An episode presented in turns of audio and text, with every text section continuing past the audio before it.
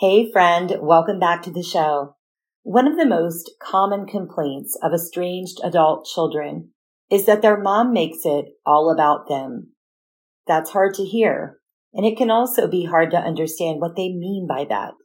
You've probably spent a good part of your life making sacrifices for your child, and to hear that they think you make it all about you, that feels pretty hurtful. In this episode, I'm going to tell you about the time that I threw my daughter's birthday cake in the yard. Yes, you heard that right. I blew it big time that night. But I learned a valuable lesson about how I could make it all about me when I was actually trying to be loving and kind. Grab your tea and settle in for this episode because it's going to help you understand the making it all about you thing. And I'll give you a simple way to avoid accidentally making it all about you. Let's talk about it. Hey friend, welcome to the Estranged Mom Coach podcast. Are you going through a family estrangement from your adult son or daughter? Do you wonder why your child cut you off, if there's a way to save the relationship, or how you can ever feel happy again? You can only distract yourself and avoid thinking about it for so long and then it hits you all over again. How can this be happening? I'm Jenny Good. I'm a certified coach trained in mindset neuroscience, family estrangement, and emotional healing. I'm also a mom who's been through adult child estrangement and reconciliation. I teach Christian estranged moms how to increase their odds of reconciling with their child and how to achieve emotional healing and happiness in the meantime and we do it from a biblical perspective. So grab your tea, pop in your AirPods, and exhale. Welcome home, Sister Mom. It's going to be okay. Quick disclaimer I am a certified coach, not a therapist. If you think you're suffering from a mental health disorder, please seek help from a licensed therapist or call 911.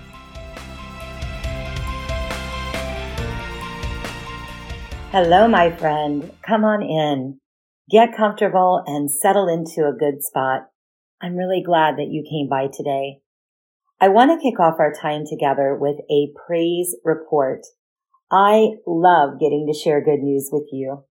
A former client of mine texted me and gave me such a great report. God has really been moving. Here's what she said. Praise report. My conversation with my daughter went very well this morning. God is doing a work.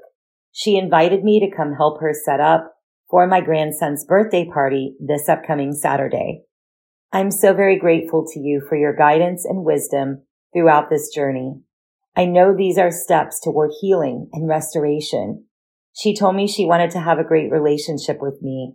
I am encouraged more and more. God is good. Thank you for answering the call to help others. You are appreciated beyond words. I am so thankful that God moved in this family and that my client showed up and did the work with me in estrangement coaching. Many times in the Bible, there was a you do this and I do that type of movement. For example, when Jesus told the lepers to go show themselves to the priest, he could have healed them right then and there, but he had them take an action.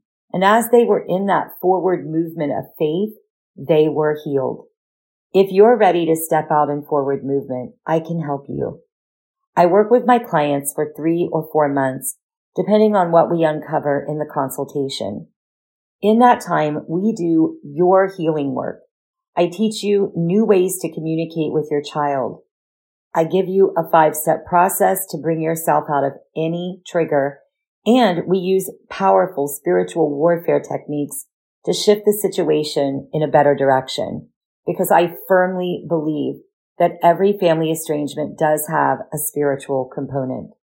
We also create a reconciliation plan that works way better than blanket apologies, amends letters, or trying to have a family member talk to your child for you. Spoiler alert, none of those things actually work. You have someone in your corner to answer your questions, give you biblical guidance, and provide non-judgmental support. And since I've been through estrangement and reconciliation with my own child, I understand where you are because I've lived it. If this sounds like exactly what you need, apply for your free consultation and let's talk about your situation. Go to theestrangedmomcoach.com forward slash schedule. Now, the devil loves to sidetrack you from taking actions that would make a difference. So pause me now, go put your application in, and then come back and join me here on this episode. Let me tell you what's been on my mind. I've been thinking about something that many estranged adult children say about their moms, which is, you make it all about you. This was also something that my daughter said about me when our relationship was on bad footing. And I have a story to tell you that's going to help you with this. When my daughter and I had first started trying to reconcile, I did not have an estrangement coach. I often did the wrong things and said the wrong words. One of the ways I know how to tell you what not to do is that I have often already made that mistake and learned from it. During that time of false starts and many mistakes, my daughter and I decided to get together to celebrate her birthday. That was a big deal to me because it felt like we were finally getting somewhere. I asked her what kind of cake that she'd like, and on the day she was coming over for dinner, I made the cake. I fussed over it and tried to get it right. I wanted her to see how much she meant to me. And by the time she came over, I had her gifts ready, had made a nice dinner, and the grand finale was the cake. I was putting a lot of weight on that dinner, the visit itself, and the cake. I wasn't allowing it to feel easy and light. It was more like a really important milestone. So we had dinner my daughter opened her birthday gifts and things seemed to be going pretty well. And then I offered to get her a piece of her cake, but she told me she was full. So I offered to put the cake into a to go container and send it home with her. And around this point is where things went off the rails. My daughter said that she did not want to take the cake home with her. She said that my sister had already given her a cake and she didn't need to.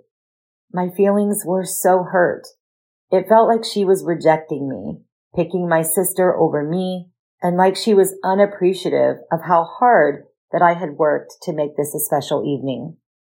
I felt the tears welling up in my eyes, and I tried to keep my head turned away so that she wouldn't know I was crying.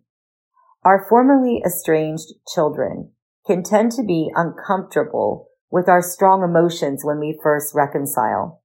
My daughter felt that way too, I think. So I knew that my crying about it would likely make her even more uncomfortable. Even though I tried not to let her see my tears, she did see that I was crying and she asked me, are you crying? And that was the straw that broke the camel's back. I got angry and I replied that yes, I was crying and I proceeded to tell her how hard I had worked on that cake all day long in between work and that I had tried so hard to make this a good evening. I felt angry, hurt, and indignant at that point. My daughter got kind of quiet and she looked truly hurt. She said, you have to make it all about you. It was my birthday, but you made it about you. And she walked out, got in her car, and drove away. In my soul, I could feel that I had mishandled things but I wasn't even sure what I did wrong. I felt a boiling over of hurt, anger, and regret, and I literally slung the cake outside into the yard. As you're listening to this, you might be thinking that my daughter was ungrateful or that I didn't do anything wrong, but I actually did mishandle that situation. Let's do something that I call sitting in their seat. It means that we take a breath step back, and for a few moments we sit where they were sitting. We try to see things through their eyes, just for a little bit. In this situation, my daughter had been hurt by me in the past, and she was stepping out in trust when she came over to celebrate her birthday with me that evening. It probably made her feel some level of vulnerability, but she had hoped for our relationship to possibly repair, at least a little. So she came and things seemed to be going well. So that might have gotten her hopes up even more that I had changed. and that maybe she could relax and just spend time with me. In the past, one of my mistakes had been making her feel responsible for my emotional well-being. And that was a way of making it all about me when she was younger. I had made her feel like if I didn't have her total approval, that I would emotionally fall apart. And that wasn't fair to her as a child. That created a sense of emotional unsafety for her. And that night with the birthday cake, she tried to tell me how she felt. She didn't want to take the cake home with her. And yes, that might have felt a little hurtful to me, but my mind made it mean way more than it needed to mean.